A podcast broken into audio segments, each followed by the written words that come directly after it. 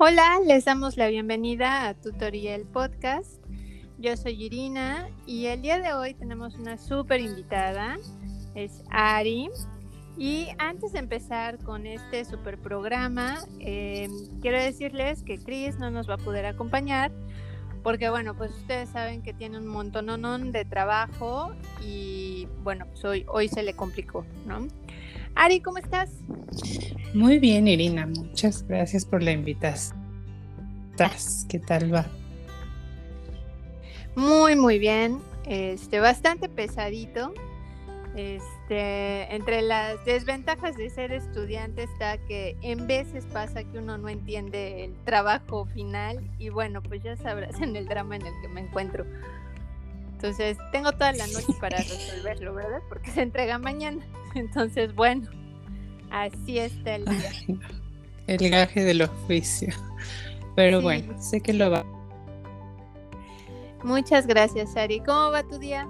¿O cómo fue tu día? ¿No? Ay, pues bien, corriendo, este, igual con algunas cosas pendientes de porque estoy volviendo a asesorar este a, uno de mis amigos para contenidos y demás y este y pues igual corriendo para todos.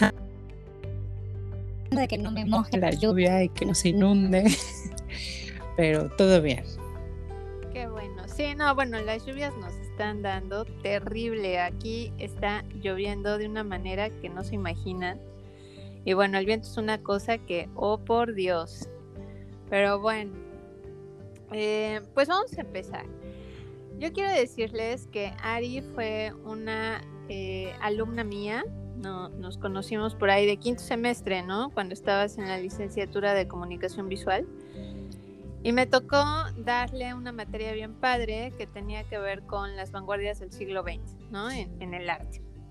Entonces, bueno, una de las cosas que que nos caracterizan, tanto a Ari como a mí, es el gusto por la imagen, el gusto también, pues cómo se desarrolla esta cuestión de la moda, fuera de toda la banalidad que ustedes puedan imaginar, en realidad hay un proceso creativo bastante interesante.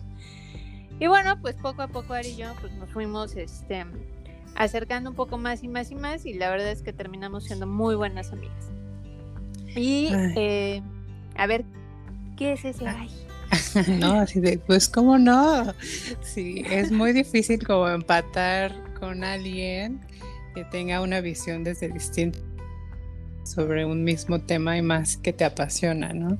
Creo que justo esta visión como hegemónica de la moda hace que perdamos mucha información y mucha riqueza visual y semiótica ¿no? de tan importante pues labor, ¿no? Y más que verla como un oficio, lo que es, no como esta cuestión solamente que los medios nos han dado. Pero bueno, eso podría ser otro tema. Sí, sí, es lo que a decir, es harina de otro costal. Y bueno, pues eh, ustedes saben que aquí en Tutori pues nos gusta mucho hablar de diferentes temas, todos en, en, en relación a la educación, al proceso de aprendizaje y bueno, también haciendo énfasis en esta cuestión del proceso de aprendizaje también como un proceso creativo.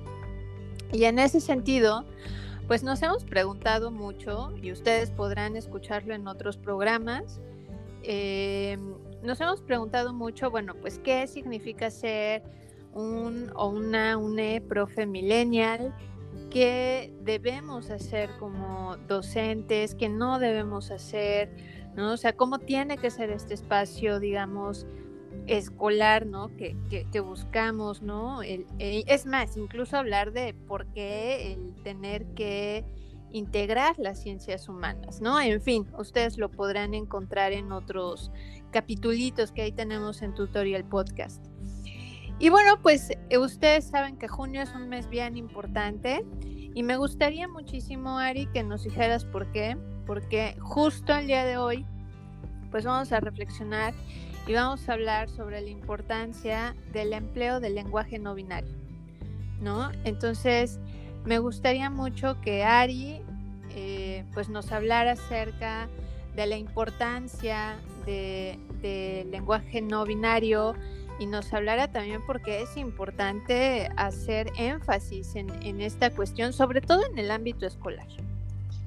Bueno, pues para dar pie a esta parte de junio, pues es muy importante porque justo el 28 de junio se conmemora eh, el Día de la Visibilidad de la Diversidad, ¿no? Que fue este hecho histórico en Stonewall, que mm, fueron las revueltas, pues sí, la población diversa dijo, descansada, ¿no? De meternos a esta cuestión de, de la violencia y de estar, de no tener, de a pesar de crear espacios, ¿no? De seguridad, espacios seguros, eh, pues siempre está esta cuestión de, del poder, ¿no? Por parte de, de la hegemonía. Entonces, pues sí, empieza esta revuelta, ¿no? En la que, pues, por un cansancio, ¿no? por parte de las autoridades, espacios diversos, pues se sucede, ¿no? Y toma relevancia en esto y hay mucho dentro de la agenda LGBTIQ+. Lo que más se busca es no solo celebrar, sino también informar y generar empatía con los públicos no diversos, ¿no?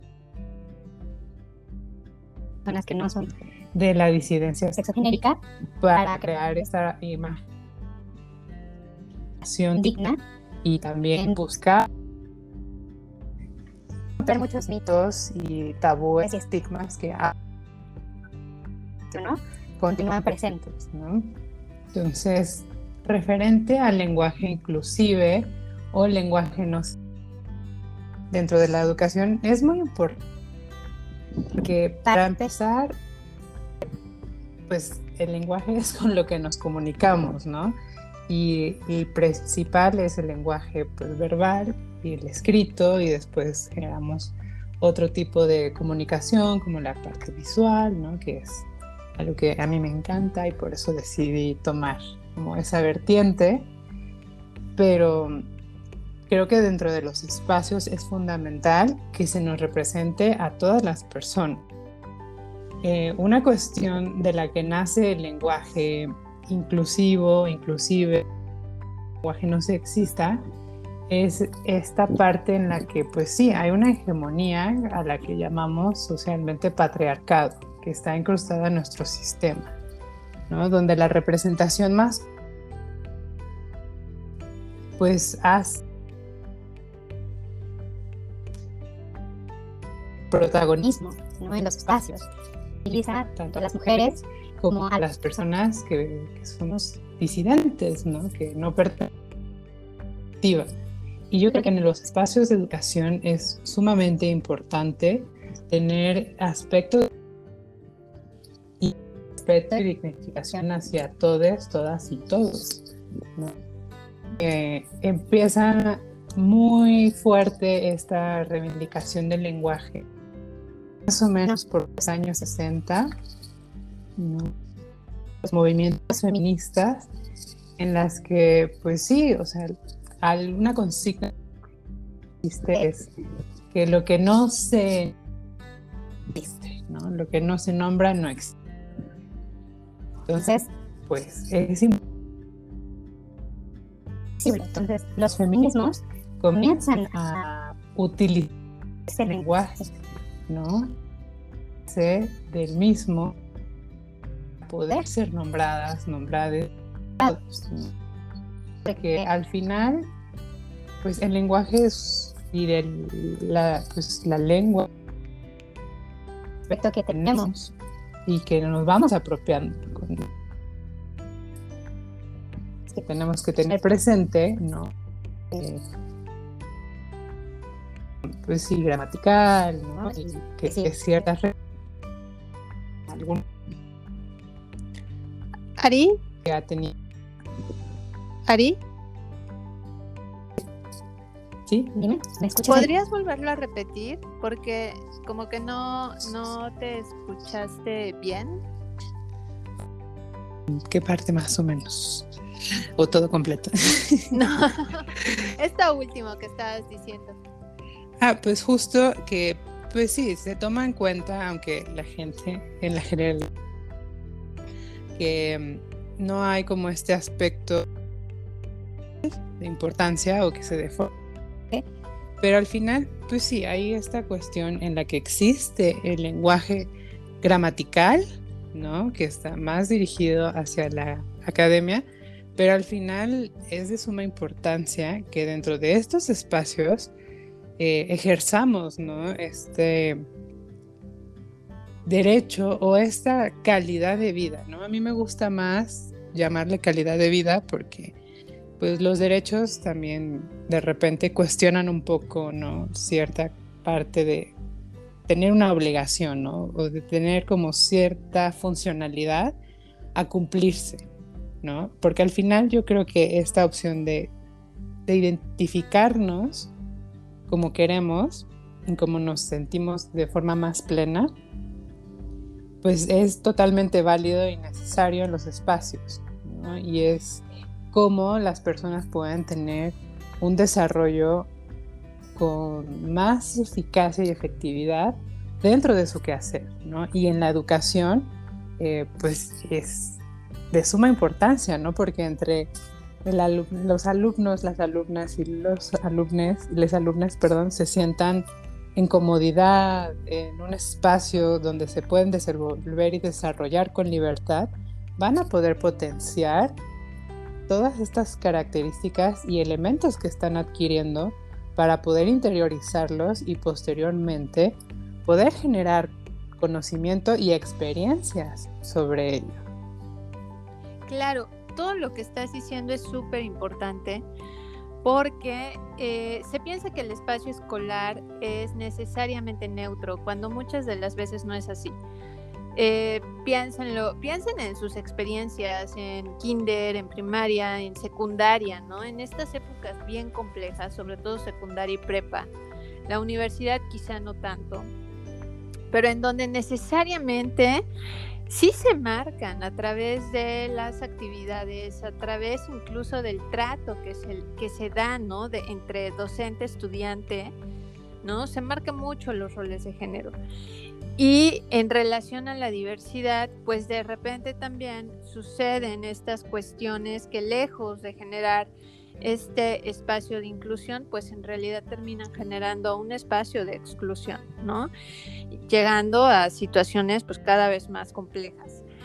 Y lo que comenta sobre el lenguaje es bien interesante porque em, el existir, o sea, y a lo mejor me voy a ver un poco debrayada, ¿no? Pero el existir no solo es físico, o sea, el existir también implica el poder nombrar, o sea, en la medida en la que uno una, nombra algo, ¿sí? En la medida en la que se le da, digamos, eh, palabra a las cosas, eh, a las personas, a nuestras formas de ser, a nuestras formas de expresarnos, en esa medida existimos, ¿no? Y en esa medida además reafirmamos no solo nuestra existencia, sino nuestra identidad.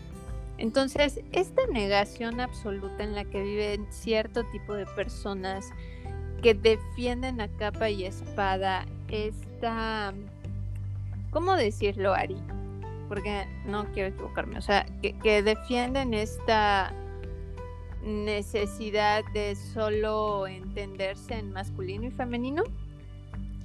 Pues sería esta necesidad de solo de lo binario y lo normativo.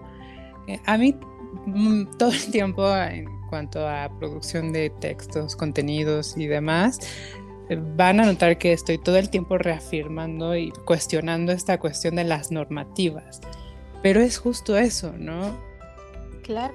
Sí hay una cuestión en la que, pues, es lo que se acostumbra a hacer, pero hoy la posibilidad y mucha gente, muchas personas han luchado por hacer visibles los espacios y dar pie y cabida a otras existencias y otras formas de existir, ¿no? Por eso también es una de las consignas dentro de la población trans, ¿no? Que eh, existimos y resistimos, ¿no? Porque justo en esta cuestión de la binariedad es estar reafirmando y dando pie a validar tu existencia, ¿no? Porque sí ha habido un avance dentro de espacios y dentro de instituciones, pero aún así todavía nos queda un gran campo, ¿no? Para las identidades. Y el, la importancia que tiene esto es justo para el desarrollo, ¿no? De, de los espacios, de las personas. Y si limitamos solamente a la cuestión binaria eh, esta parte del lenguaje, entonces, ¿dónde queda la apropiación misma del lenguaje? Y también esta forma en la que, pues, es una herramienta para la expresión, ¿no? No solamente para eh, realizar una cuestión eh, académica y puede trascender hasta esta parte existencial. Claro, absolutamente. Em, y esta, este existir y resistir, como, como tú lo expresas, pues es lo que ha marcado la diferencia, ¿no? Es, es eh, esta constante lucha por la visibilidad y por la afirmación, ¿no? Ahora, esta onda de los, de los binarismos también es algo que debemos de, de pensar en el sentido de, ojo, porque de repente ni siquiera binarismos, ¿no? ¿A qué voy con eso? Em, que de repente solo predomina el masculino, ¿no? Eh, entonces, de repente ya ni siquiera es posible, ¿no? El, reconocimiento hacia lo femenino, ¿no? sé, creo que por ahí se desprenden muchas este, cuestiones y muchas, muchos cuestionamientos, no solo al lenguaje, sino al pensamiento mismo, ¿no? Y a la construcción además social que se desprende de ese pensamiento. Entonces, es bien importante poner sobre la mesa este tipo de discusiones porque no, no podemos, ¿no? Eh, no, no, podemos negarles, ¿no? Em, y desde el aspecto académico, desde el aspecto, digamos, como, como docente, ¿no? Pues, ¿cuál es nuestra tarea? ¿Cuál sería nuestra tarea, Ari? Pues ser empáticas, ¿no? Ser empáticas y empáticos, porque justo considero que una parte importante y fundamental del transmitir conocimiento y experiencias es tener esa capacidad y humildad de reconocerse dentro de las otras personas, ¿no? Más allá de solamente ejercer una labor, creo que la docencia, una de las grandes pautas que tiene es justo esto, ¿no? Que se va aprendiendo de la mano de, las alumnas y los alumnos, ¿no? De todas sus experiencias, del bagaje, del cuestionarse, justo para no quedarnos en un estancamiento del conocimiento y de las posibilidades que existen. Porque pues eso es lo que sucede, ¿no? Que este gran sistema patriarcal, ¿no? Nos tiene en la gran opresión, ¿no? Porque las mujeres no existimos, las personas no binarias no existimos, porque solo hay cabida a lo que este sector o esta parte de la sociedad realiza, ¿no? Y poco a poco se ha ido luchando y se ha ido haciendo visible en los espacios pero aún así sucede, ¿no? Un ejemplo que me viene rápido a la mente es qué sucede cuando hay eh, en un aula una mayoría de chicas, ¿no? O sea, ¿por qué no de repente enunciarlas a todas, ¿no? Y a pesar de que haya un par de personas que se identifican en el espectro masculino, eh, pues sí, o sea, también reconocer que si se llega a hacer esta generalidad en la expresión de los pronombres y del el género en la cuestión plural, ¿por qué no entonces en estos espacios se les nombra a todas ellas? Es solo, solamente cuestionar un poquito la, función estructural del lenguaje, porque también eso podría ser una cuestión de inclusión, pero depende mucho también de la construcción individual y personal de cada individuo, ¿no?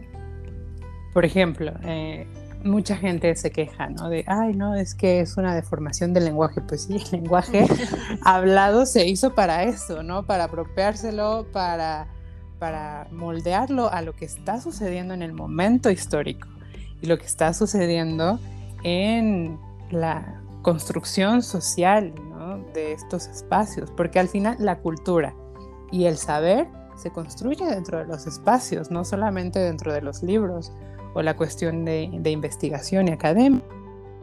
Sí son un eslabón muy importante, pero también cómo vamos a difundir todo ese conocimiento y esos saberes si no nos adecuamos al momento en el que se está viviendo y también a esos espacios. Entonces, si no hacemos de ellos una cuestión de seguridad, porque otra cosa que me gusta enunciar es que los espacios no son seguros ni seguras, ni, seguros. Las personas lo hacen, ¿no? Y creo que una cuestión de empatía bastante fuerte dentro de la docencia y puede ser eso. Puede que cueste un poco de trabajo al principio y a, mí me sucedió, ¿no? O sea, yo me cuestionaba también al principio esta parte del lenguaje, ¿no? Decía, es que yo que soy como tan eh, compleja en esta cuestión de la flexibilidad, de las reglas ortográficas y demás, ¿no? Pero no, o sea, depende también de los espacios y contextos, ¿no? O sea, ¿por qué no voy a poder utilizarlo para nombrar a una persona, ¿no? Que tiene una identidad distinta, ¿no? O por qué le voy a invisibilizar. Claro. Fíjate que que es bien importante porque justo como, como docentes nos corresponde brindar ese espacio, digamos, eh, de expresión libre, ¿no? Eh, y es bien importante.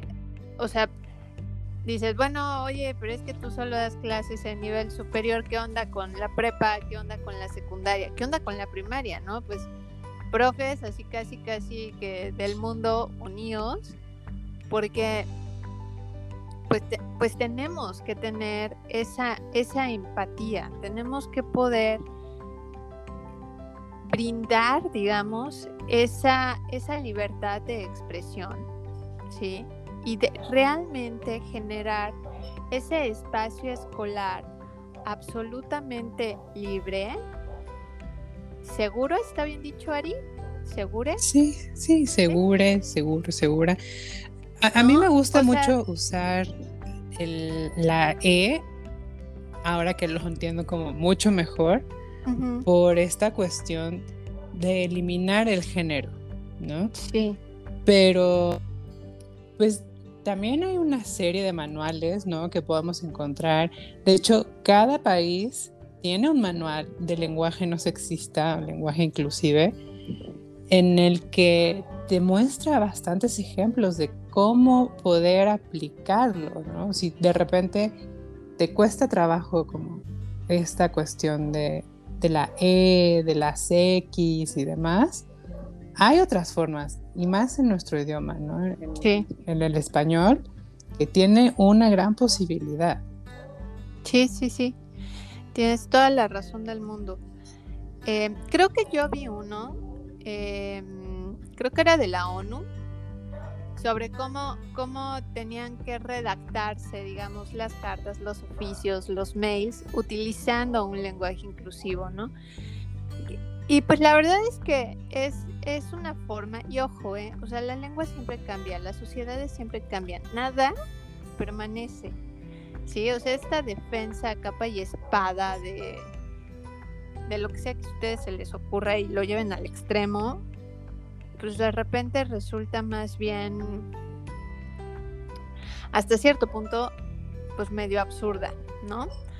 Pues porque como personas, como, como seres sociales, estamos en constante cambio, ¿no? Y ese cambio créanme, es bastante interesante, es bastante bueno, porque es nuestra continua reafirmación como personas dentro de una sociedad, es decir, personas dentro de una colectividad y también, aunque suene eh, redundante, pues personas, digamos, individuales, ¿no? Eh, y es muy importante, ¿no? Volviendo a esta parte del, del salón de clase, pues hagamos del salón de clase realmente un espacio inclusivo, un espacio libre, un espacio en el que incluso nosotras, nosotres, nosotros como docentes también podamos expresarnos, ¿no? Eh, y no tengamos esta especie de, barrera, ¿no? Obvio, o sea, la barrera de yo soy docente, tú eres estudiante, pues sí, y eso es harina de otro costal, pero pues no tenemos que tener esta barrera, digamos, de los binarismos, ¿no? Porque pues somos o nos construimos más allá de eso. O esta opción de hacer visibles las vivencias de, de, las personas, ¿no? Por ejemplo, esta cuestión de el plural masculino, pues hay muchas posibilidades, ¿no? De dejarlo en un plural neutro, o si, por ejemplo, existe eh, dentro del el alumnado, dentro de esta cuestión de, de las, y, las alumnas, los alumnos y las alumnas, alguien que pertenezca ¿no? a otra identidad, pues dar ese, esa oportunidad ¿no? de serlo, de vivirse y quizá ni siquiera usar pronombres. ¿no? Yo me caché en mucho tiempo que hablaba sin pronombres, ¿no? Y en vez de referirme con verbos pronominales, terminaba dejando el verbo separado, ¿no? O poniéndolo en una circunstancia. Entonces, opciones hay miles. Por ejemplo, el IN Mujeres tiene el manual aquí en México, ¿no? Que justo va, va un poco de historia y en los capítulos también enuncia la importancia, ¿no? De usar este tipo de lenguaje y por qué sí es importante eh, que se deforme, ¿no? Dentro de las aulas y los espacios de aprendizaje y de convivencia, como la, la, cuestión laboral también. Claro, eh, pues son estos espacios importantes en donde eh, pues se tiene que dar esta, esta inclusión, ¿no? Y al final del día, como también lo hemos dicho en otros programas, pues también dentro del seno familiar.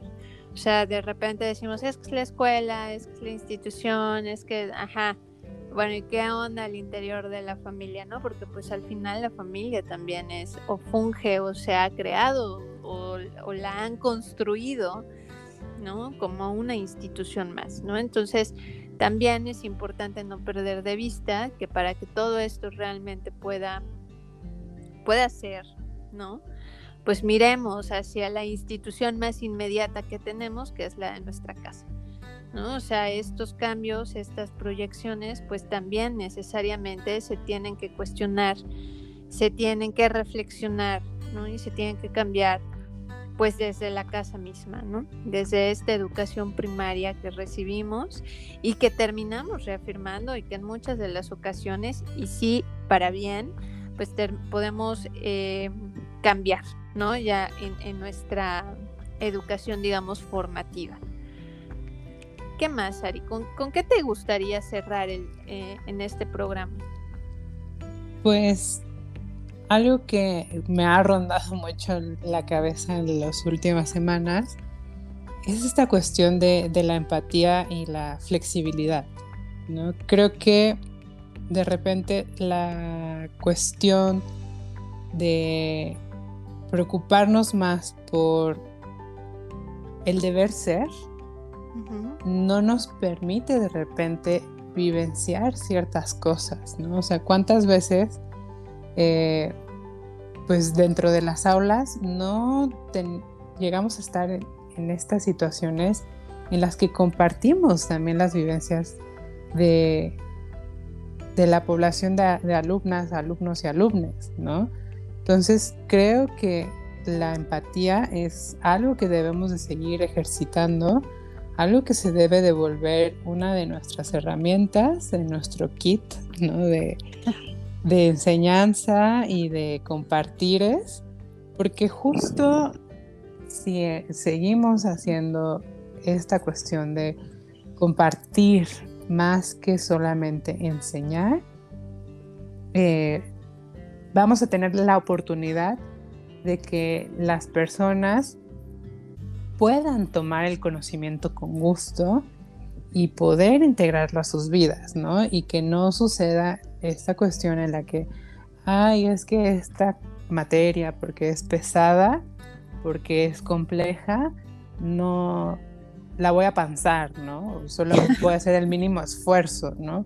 Yo creo que trabajando desde la empatía podemos construir aulas donde podamos incentivar este apetito de conocimiento, ¿no? Y estas ganas de querer ver más allá y no solo que se queden, la, la población de, aprendizaje se quede con esta cuestión de, ah, lo que me enseñaron en clase y ya, sino que puedan ahondar y justo como tocaban el otro día en el programa de la tesis, ¿no? Que no se vuelvan terrores el generar y ejercer el conocimiento, ¿no? Porque justo creo que si trabajamos desde la empatía, podemos modificar pequeñas engranes o pequeños engranes dentro de, de este gran y complejo reloj del compartir y construir conocimiento. Totalmente, ¿no? De acuerdo contigo. Y también, eh, pues no le tengan miedo a la academia. La academia es una cosa, pero no quiere decir que tengamos que hacer lo que la academia dice. Si no, créanme, no estaríamos hablando nunca de vanguardias, ¿o no? Exacto, ¿no? Y sí hay ciertos protocolos, ¿no? Pero justo eso, ¿no? ¿Por qué no tener esta oportunidad de transgrederlos, porque al final eso es conocimiento a lo largo de la historia de la humanidad, el cuestionarse e ir transgrediendo de forma transversal cada uno de los espacios y aspectos que se han dado por sentado. Digo, sí tenemos bases, ¿no? Que son importantes para poder comprender y llegar a esta cuestión de ir desmenuzando y generar cuestiones nuevas. Pero pues si seguimos en esta cajita de la ortodoxia y de el no puedo mover porque, pues, ¿dónde nos vamos a dar espacio para generar cosas nuevas? ¿no? Para empatizar con, con el alumnado, con las alumnas y los alumnos y pues gestar nuevos espacios, ¿no? que justo es algo súper importante. ¿no? Creo que ahora con la pandemia nos hemos dado cuenta que, al final también parte de, la responsabilidad, quizá, no sé si me gustaría llamarlo totalmente así, o quizá de unirse, ¿no? Es por parte de todas, todos y todes, ¿no? En esta cuestión de el granito de cada persona va a aportar y va a generar un espacio. Sí, completamente. Y efectivamente, o sea, las rupturas que se dan a lo largo de la historia de la humanidad, pues se dan gracias a este, pues este granito que dice, a ver, o sea, ¿por, ¿por qué pasa esto? O sea, ¿por qué hay este patrón?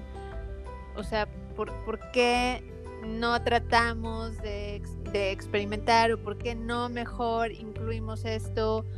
o mira, este, esta forma que estás haciendo, pues lo que hace no es incluir a todas, todos, todes, sino lo que hace es, excluir, ¿no? Entonces, sí es muy importante que, apunten eh, hacia este tipo de, de, situaciones o de eventos, ¿no? O sea, las, las rupturas se dan justo porque hay un cuestionamiento.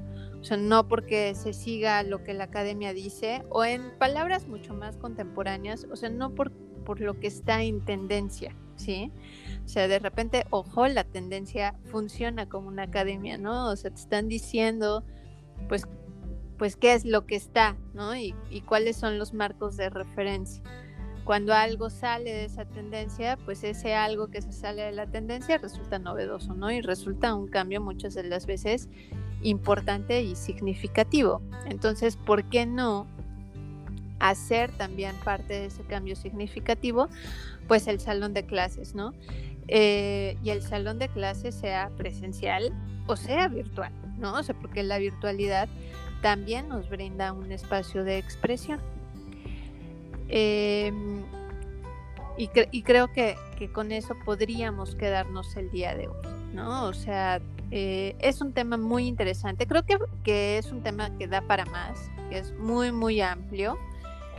Pero para el día de hoy, yo creo que está bien, ¿no, Ari? Sí, creo que como dice el dicho, ¿no? Bueno, yo soy mucho de dichos y refranes, ¿no? Quien mucho abarca, poco aprieta. Y lo modifico justo para que podamos entrar más, más personas, ¿no? Dentro del refrán. Entonces, son temas que, que son complejos, ¿no? Hasta para nosotras es como irlo asimilando a través del tiempo ha sido también una labor. Entonces, en vez de saturarles, mejor los dejamos, las dejamos y les dejamos con esta espinita para que ya después puedan comentarnos qué les interesaría, ¿no? conocer más cerca de esta cuestión de inclusión, ¿no? O si de repente eh, les gustaría acceder como a más material, ¿no? Les digo, por ejemplo, aquí en México tenemos el, Manual de Lin Mujeres y también lo pueden ir buscando en cada uno de los países, ¿no? La ONU, como mencionaba Iri, tiene también su manual de redacción de lenguaje no sexista y buscar también dentro de otros espacios, ¿no? Porque hay mucha gente de repente dentro de esta cuestión legal y legislativa que está abogando mucho para ser visible y aplicable el lenguaje no sexista e inclusive en todo espacio y todo momento. Así es. Entonces les vamos a dejar con esta pequeña introducción. Eh, y como les dijo Ari, nos pueden comentar en nuestro Instagram, que es tutori-mx. Eh, no solo nos comenten si les gusta eh, el programa, sino también, bueno, cuál, qué, opinan, ¿no? Eh, ¿Cuál es su postura frente a este tema? Si hay algo de lo que ustedes quisieran que abordáramos en programas posteriores, pues estaría de maravilla. también pueden checar nuestros materiales en tutori.com.mx y pues ya saben que aunque nuestro programa por lo general sale los viernes, son libres de escucharnos, de, de, sí, de escucharnos. Ya no sé, Ari. no, sí, sí, de, escuchar, de escuchar, ¿ves? Dejarlo así en infinitivo funciona a veces. Sí. De escuchar tutorial podcast en la mañana, tarde o noche, en el día y en el momento en el que mejor les plazca. Para nosotras siempre es un placer platicarles y pues darles un poquito de nuestras anécdotas, de nuestras reflexiones y vivencias. Muchísimas gracias Ari, fue todo un placer el día de hoy. Pues, ¿qué te digo? no, el placer es mío, Iri. Y ya, este, pues si se da la oportunidad de estar juntas en otros programas, junto con Chris, estaría increíble porque podríamos tener la gran tertulia y compartirla junto a, quienes nos escuchan. Sí, no, bueno, la gran tertulia yo creo que en varias partes, porque si la hacemos de un jalón, o sea, de verdad que no terminamos. Pero sí, estaría increíble este, podernos reunir las tres, ¿no? Para programas siguientes pues nada, pásenla bonito. Acá es de noche, así que buenas noches, pero si nos están escuchando en algún momento que no sea de noche, pues buenas tardes o buenos días. Y pues nada, que tengan un día, una noche maravillosa. Muchas gracias, Ari, cuídate mucho. Gracias, Siri, un abrazo a ti y al auditorio y pues coméntenos por ahí que les gustaría conocer más.